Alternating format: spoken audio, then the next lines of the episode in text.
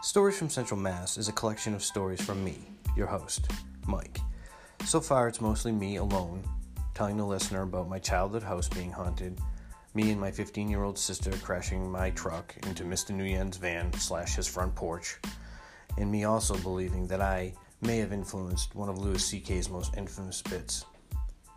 I also sat down with my former roommate Dan and tell stories while having a few beers of our early days, as well as my grandfather singing and playing the ukulele. In the future, I hope to have local comics and other artists. Well, if you want to find out more about that, check it out. All right, man? Thank you.